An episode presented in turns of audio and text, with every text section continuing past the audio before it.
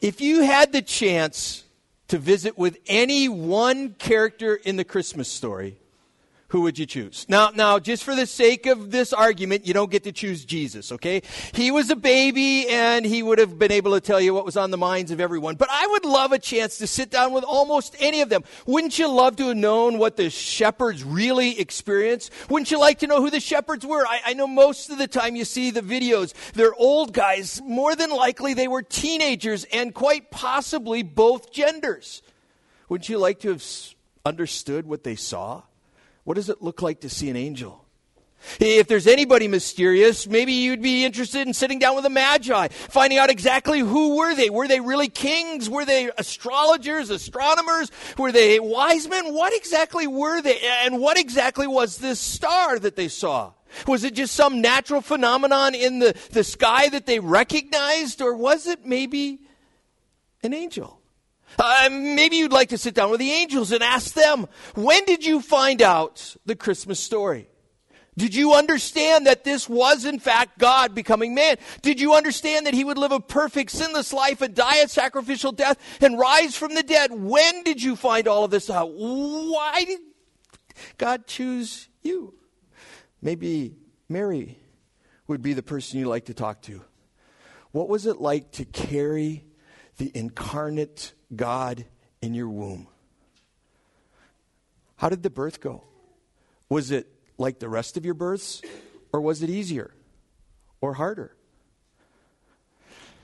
Do you know that if you go through Matthew and Luke's account, everybody in the Christmas story but one person gets a voice?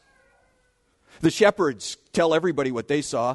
The wise men were recorded their conversation with King Herod. Mary has this great song. We call it Mary's Magnificat. Even lesser characters, Zachariah and Elizabeth get to talk. Simeon and Anna.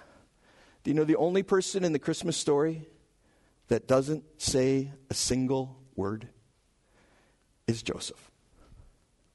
Joseph truly is the silent voice of Christmas. And, for the few moments we have this morning, I, want to focus in on that last half of, uh, of Matthew chapter uh, 1. It begins with this book of genealogy. Literally, if you were here a couple weeks ago, the genesis of Jesus Christ, the son of David, the son of Abraham. And Abraham, he begins this long genealogy. And then in verse 16, he, he wraps it up by saying, Jacob was the father of Joseph. The reality is, we know almost nothing about Joseph. How old was he? We don't really know. Tradition tells us that he was older than Mary, and some would say even as old as maybe 30. And while that seems a little uncomfortable to us, a 30 year old marrying a teenager was not uncommon in the first century. The, fact that he's the one that talks about divorcing Mary gives credence to the idea that maybe he was out of the house, maybe he wasn't under his father's authority. The fact he doesn't show up anywhere else in the Gospels gives the hint that by the time Jesus begins at age 30, his father was probably already dead. What did Joseph do for a living? Uh, the beginning of chapter 1 is going to share with us two indisputable facts. The first is Joseph was the rightful heir to the king of the crown of David. I was watching a video this week, and it was uh, one for Israel. It's an interesting site. It's in Israel, reaching the Jews with the good news of Jesus. But the individual was asking the question Was Jesus really in the line of David? And the answer is simply all you had to do in the first century was go to the temple. In fact, the Jewish Talmud, which is their commentary of the Old Testament, includes that Jesus was in the line of David. It was indisputable. And thus, Joseph was the rightful king. But what was he doing? We're told he's a carpenter. And, and, I fear that so much of the first story of Christmas is influenced by our background that sometimes we mess it up. And for us, a carpenter is somebody who works with wood. In fact, if you've watched any videos, my very strong suspicion is Joseph is making a table or chairs or something with wood. That's highly unlikely. In the first century, wood was incredibly scarce. The word carpenter has the idea of builder. If you go about three miles, four miles away from the city of Nazareth, which was an incredibly tiny town, there was a town in the first century that was built by Herod, a Roman villa, a, a place that you can go today and you can see these Roman s- streets and these amazing mosaics. And there is an excellent chance that Joseph worked on these sites. Think about that just for a second. You're the rightful king of Israel, and you know it. And you are a common laborer who's working on a mosaic for some rich Roman. Be honest, you ever felt like you deserve something better? Like, why does that person get the promotion and not me? Why do they get the praise and not me? Joseph deserved to be king, but he didn't even live in Jerusalem. He lived in a town of probably two to three hundred people off the beaten track, where, as Jesus begins, people will say, Can anything good come from Nazareth? Joseph was in the line of Messiah. The second thing we know for certain is that Joseph wasn't the father of Jesus. In fact, we're not going to take time. If you were here two weeks ago, I spent the, the entire morning looking at the first 17 verses, reading the genealogies. I'm not going to do that. But there are 14 generations, uh, three different categories of 14. There's 42 generations in total. And each time you read the word, Abraham was the father of Isaac, Isaac the father of Jacob, Jacob the father of Judah, and Jacob the father of Joseph. And you would fully expect, you would be prepared for, you would be waiting for Joseph, the father of Jesus. It's not what Matthew writes. Joseph was the husband of Mary. And then he uses the word whom. Now, in English, it's difficult to understand the gender based upon a single word. You have to do some research and try and figure out sentence structure, find out what it's talking about. In the Greek, words were gender specific, and this is a female gender pronoun. Jesus didn't come from Joseph. Joseph was the earthly adopted father of Jesus. But Matthew wants you to understand Jesus had no father. If you were with us back when we were going through the book of Romans, in Romans chapter 5, Paul takes this, this rabbit trail and he brings up these two Adams. The first Adam who fell into sin and passed upon to every one of his descendants the sin nature. You and I are not sinners because we sin. We sin because we are born sinners. And if Jesus had had a human father, he also would have been born with a sin nature because God worked a miracle. Jesus had no earthly father and thus had no sin nature and could be our Savior. Let me just read the story picking up in verse number 18 where Matthew records these words. Now, the birth of Jesus Christ took place in this way. When his mother Mary had been betrothed to Joseph before they came together, she was found to be with child from the Holy Spirit. And her husband Joseph, being a just man and unwilling to put her to shame, resolved to divorce her quietly. But as he considered these things, behold, an angel of the Lord appeared to him in a dream, saying, Joseph, son of David, do not fear to take Mary as your wife, for that which is conceived in her is from the Holy Spirit. She will bear a son, and you shall call his name Jesus, for he will save his people from their sins. All this took place to fulfill what the Lord had spoken by the prophet. Behold, the virgin shall conceive and bear a son, and they shall call his name Emmanuel, which means God with us. When Joseph woke up from sleep, he did as the angel of the Lord commanded him. He took his wife, but he knew her not until she had given birth to a son, and he called his name Jesus we could spend a fair amount of time this morning on the virgin birth. And, and, maybe that isn't a struggle for you, but it is a huge struggle in our world because that requires the supernatural intervention of God. Do you really believe God does miracles? In order to believe the Christmas story as Matthew shares it, you must. But this morning, for the few moments I have, you can really divide the story along four lines. There was first the, the problem pregnancy, then there was the angelic announcement, followed by the prophetic fulfillment, and eventually following faith. It, it, begins with this problem pregnancy. Now, the birth of Jesus Christ took place in this way when his mother Mary was betrothed. Once again, we get tripped up here. At Thanksgiving time, my daughter Abigail had the incredible privilege of being engaged to a young man by the name of Morgan Hickston. And we're really excited about it, and it is uh, an exciting part of 2021 for my family. But that's not really what betrothal was. I, I, I, recognize that for all of us, we probably understand that first century Jews practiced arranged marriages, but I'm guessing most of us have never really been around one. One of the incredible gifts I was given straight out of seminary is I spent a year teaching at a Bible college in India. And while there, the accepted approach to marriage was still arranged marriages. And it was one of the most intriguing things. It'll tell you how old I am. They actually still had papers, you know, that came on pieces of paper that you could open and look at. And every single day there would be five or six pages dedicated to the want ads. And the number one thing that was listed in the want ads were marriage proposals.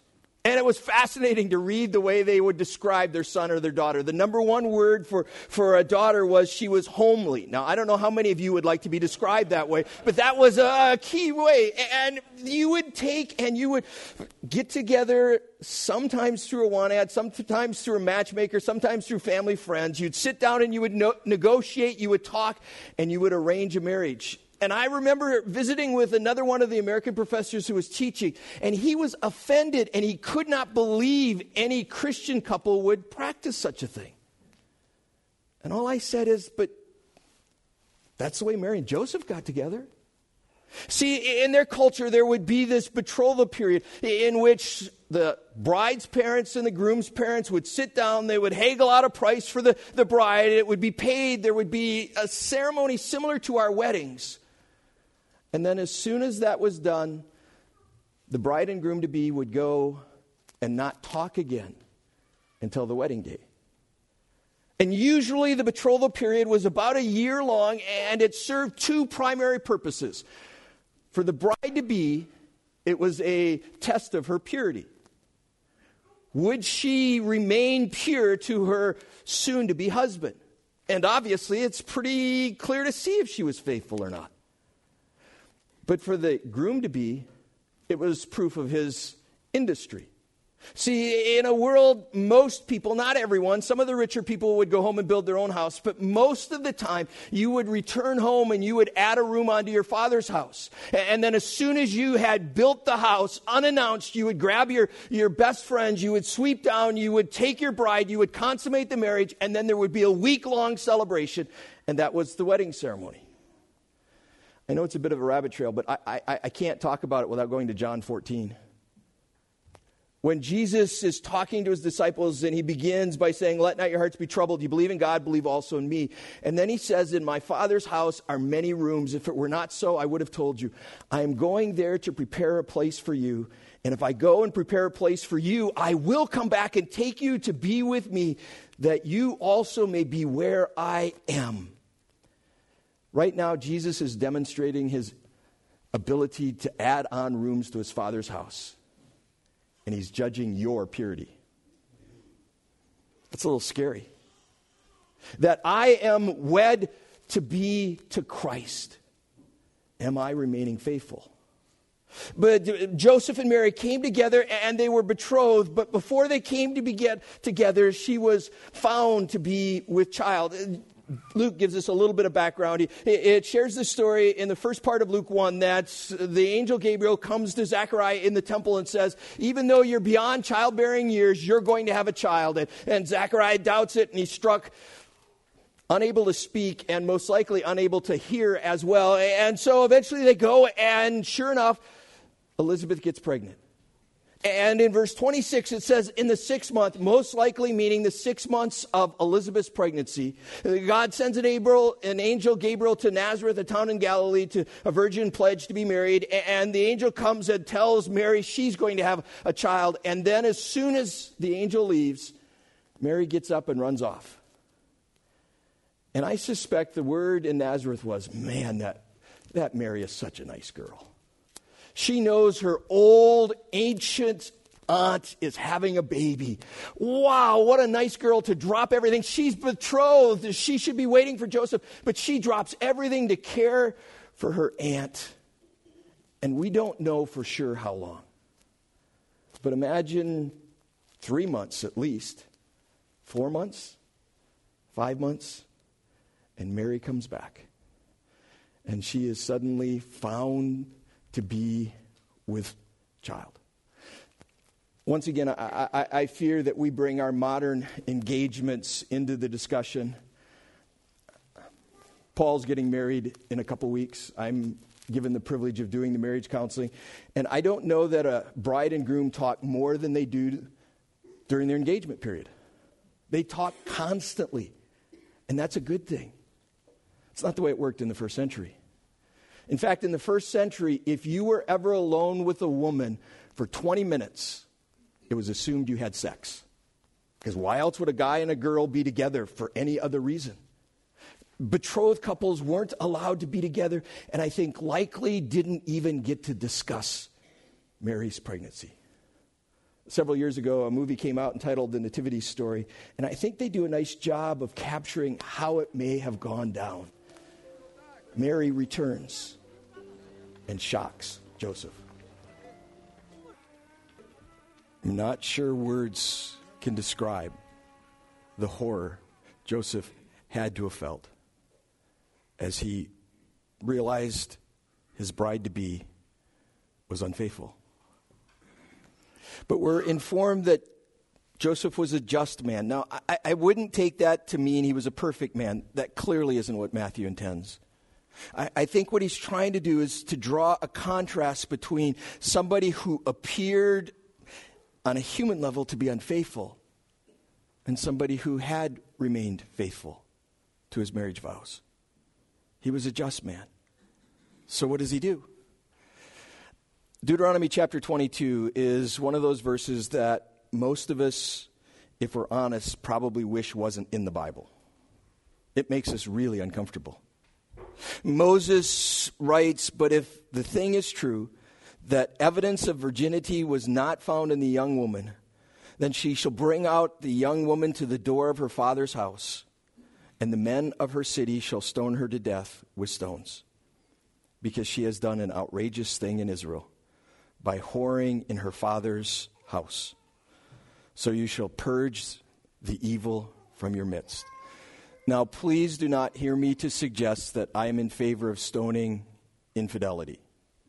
I am thrilled that we live in a new time. But may I share that I fear we've become too comfortable with infidelity and it doesn't really bother us? We live in a time when marriage is becoming less and less common because why should I get married? I can just live together. I, I, I, would make the argument, and we don't have time to go down this rabbit trail, but if you go to Genesis 1 and 2, that marriage is the only human illustration we have of the Trinity, where three become one. And then God says to Adam that you shall take your wife, and the two shall become one. Marriage is a picture of what the triune God looks like. Obviously, He does it perfectly. We all do it with a great deal of struggle. But God considers infidelity incredibly important. Do we? Joseph struggles with what do I do? Even by the first century, stoning had become incredibly uncommon, but was still a possibility. More likely, what would happen is that there would be a public shaming. See, Joseph, or at least Joseph's family, had money invested in Mary. The only way they could get that money back was to demonstrate she had violated the betrothal laws. Not to mention, if Joseph doesn't do something, everybody's going to assume who the father is. And it says that he struggled with it. He didn't want to embarrass her, he didn't want to shame her publicly, but he had to do something. See, I, am afraid we get so caught up in the 90 minute movies that we conclude Joseph wrestled with this for 25 minutes and then came to a conclusion. I think it was likely he wrestled with it for days, weeks. What do I do? How, how, do I defend my name without destroying Mary? I don't want people to think I'm in, unfaithful, and yet I don't want to destroy the woman I was in love with. So finally, he decides, I'll put her away privately. I won't demand my money back. I, I, won't uh, shame her in front of the community. I'll just let her slip away, and she will remain, in essence, a widow the rest of her life because she will no longer be marriable. And that's her fate. And then suddenly, an angel shows up. The NIV misses the word behold. I, am using the ESV this morning because I don't want to miss the word behold. Because the whole idea of the word is something completely unexpected, something out of the norm, something Joseph wasn't prepared for, shows up in a dream. God had been silent for 400 years, and then he speaks to Zechariah. He then speaks to Mary. He, he speaks a couple times, but the last recorded event of God using a dream is Daniel, 700 years earlier. How in the world did he know it was not just a dream?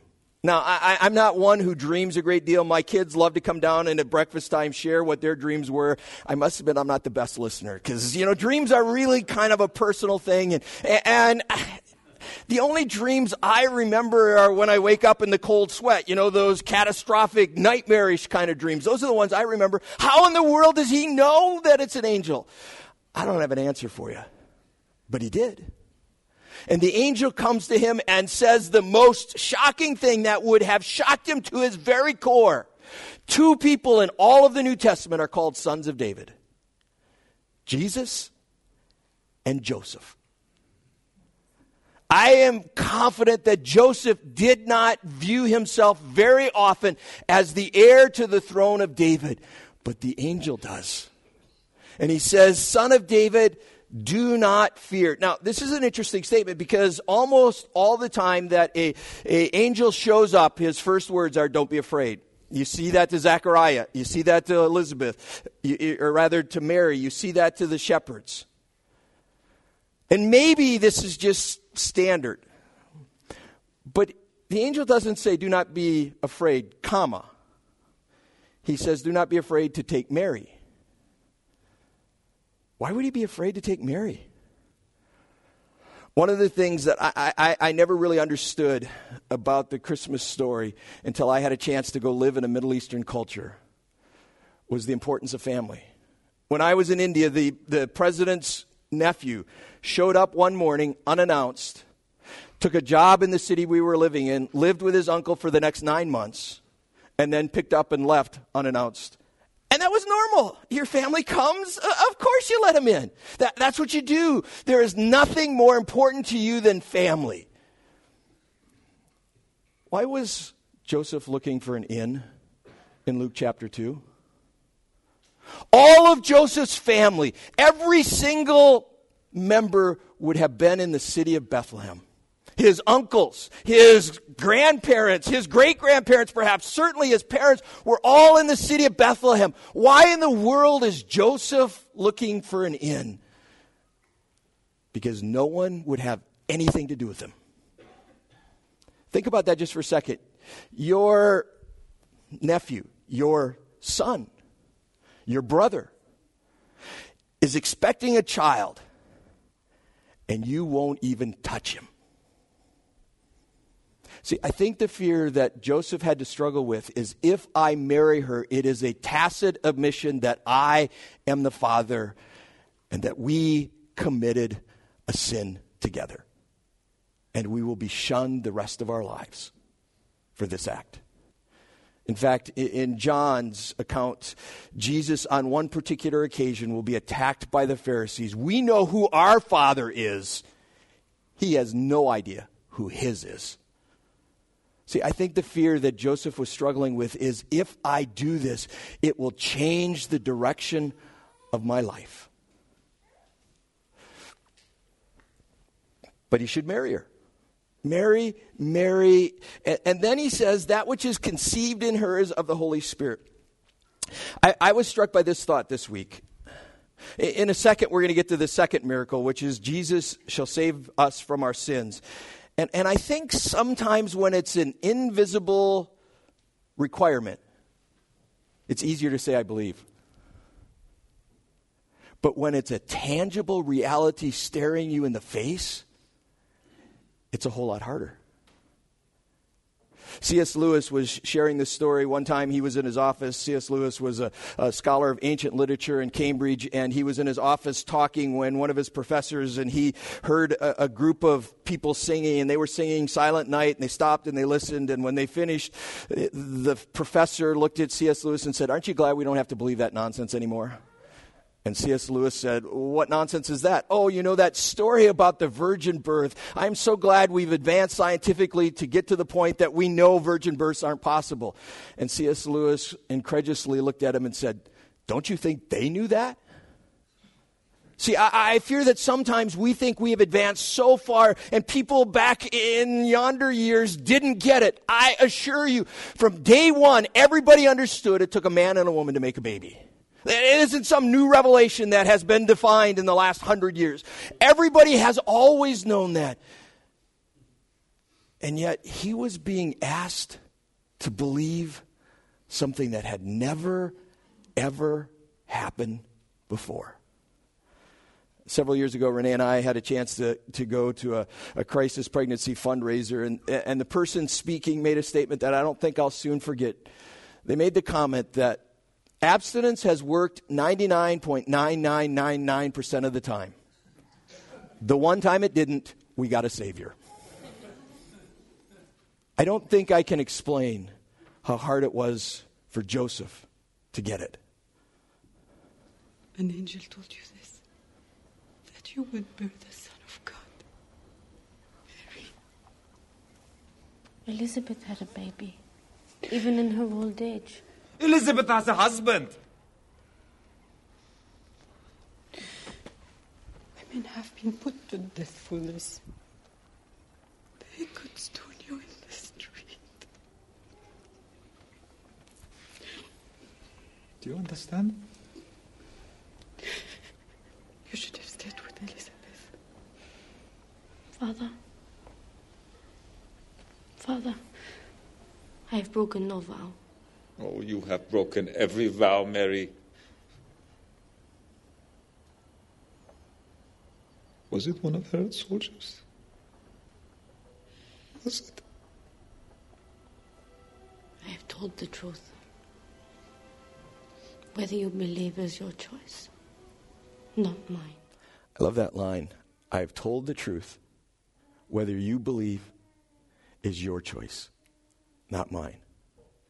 The angel said to Mary, or said to Joseph, that what is conceived in Mary is not from another man, but from God Himself. And this child of hers will grow up to become not just a Savior. See, I, I fear sometimes we stop at He will save His people. But God wanted us to understand that our greatest need wasn't financial, political, militarily, socially it is a sin problem. And the reason Jesus came is because we needed a Savior from our sins. And after all, why should this surprise you? Don't you remember what Isaiah wrote? Isaiah, many years earlier, had, had written, Behold, the virgin shall conceive and bear a son, and they shall call his name Emmanuel. Emmanuel, translated, is God with us. See, it's not just from the Holy Spirit. It is God Himself come in human flesh to be our Savior. And so it was decision time. What would Joseph do? I, I, I, love verse 24 because I am convinced that Satan's number one tool in his arsenal for most of us is procrastination. Yeah, it, it, it would be a really good thing to go marry, Mary. I'll get to that, but hey, this is Christmas week. I've got lots of stuff going on. This is this is a holiday week. I'll get to it next week. Or wait, wait, wait. No, that's New Year's. Can't do it next week. Let, us put it down in January. Oh, that's right. Paul's leaving on the second. Can't do it in January. Let's do it. And suddenly it's July and we haven't gotten around to it. As soon as Joseph wakes from sleep, he did exactly as the angel of the Lord had commanded him. If I can just leave you with a couple thoughts. The, the first is God uses not just the well known and the popular, but the invisible and the unimportant. Joseph was a nobody by human standards, and yet he was who God chose we live in a star driven culture where you can become famous for no other reason than you're famous. And if you have enough Twitter followers and Instagram and Snapchat and all the other social medias, if you figure out a way to, to write a book or release a song, people will follow you. And we think the only people God can use are the famous. Go through Scripture. The majority of the people God uses are nobodies. They're people like Joseph who was a common laborer in a forgotten part of the world that nobody in Rome could have even found on a map. And yet God chose him to have the most important parental responsibility in human history. I'm entrusting you with my son, Joseph. Secondly, God demands simple obedience. It, it, it is important for us to believe, and we're going to get there in a second, but faith without action, James tells us, is meaningless. I suspect that God is moving each of us to do something this week. See, it always amazes me that the important things in life are rarely hard, they're just uncomfortable. I'm guessing most of us will talk to a, a, a coworker or neighbor this week who doesn't know Christ. We'll do that. But do I dare speak up and share the gospel of Jesus with them? What will they think of me? Does that really matter? See, the important things in life are, are, often not difficult to do. What's difficult is the consequences they will bring. People will look at me differently. He's one of those Bible thumpers. He, he, he I don't want to have anything to do with him. Joseph humanly speaking, ruined his life. Because for the rest of his life, he was that man who got his fiancee pregnant. But it does require my complete trust. See, the whole story of a virgin conceiving, I don't think is all that different than sins forgiven. I have to believe that God became man, lived a perfect life, went to the cross, and took the punishment that I deserve. And then, because he is a gracious God, offers salvation to me. And all I have to do is receive it. The faith that is required to believe the virgin conceived is no different than the faith to believe that Jesus came to save you from your sins. I hope this Christmas you get all of the presents you want. I hope you get to spend time with family and friends. I hope you have a wonderful time. But I hope you don't miss why Jesus came. And she will bear a son and will call his name Jesus because he will save his people from their sins. Father, we thank you for the story of Christmas. We thank you for your willingness to come. We thank you for the invitation you give to all of us. It is my prayer that each of us here this morning understands what it means to place our faith in you for our salvation from sin. And I pray also that we would be willing to go and tell the world of the Savior born of a virgin died, and rose victorious over sin to offer us salvation. For it is in Jesus' name we pray. Amen.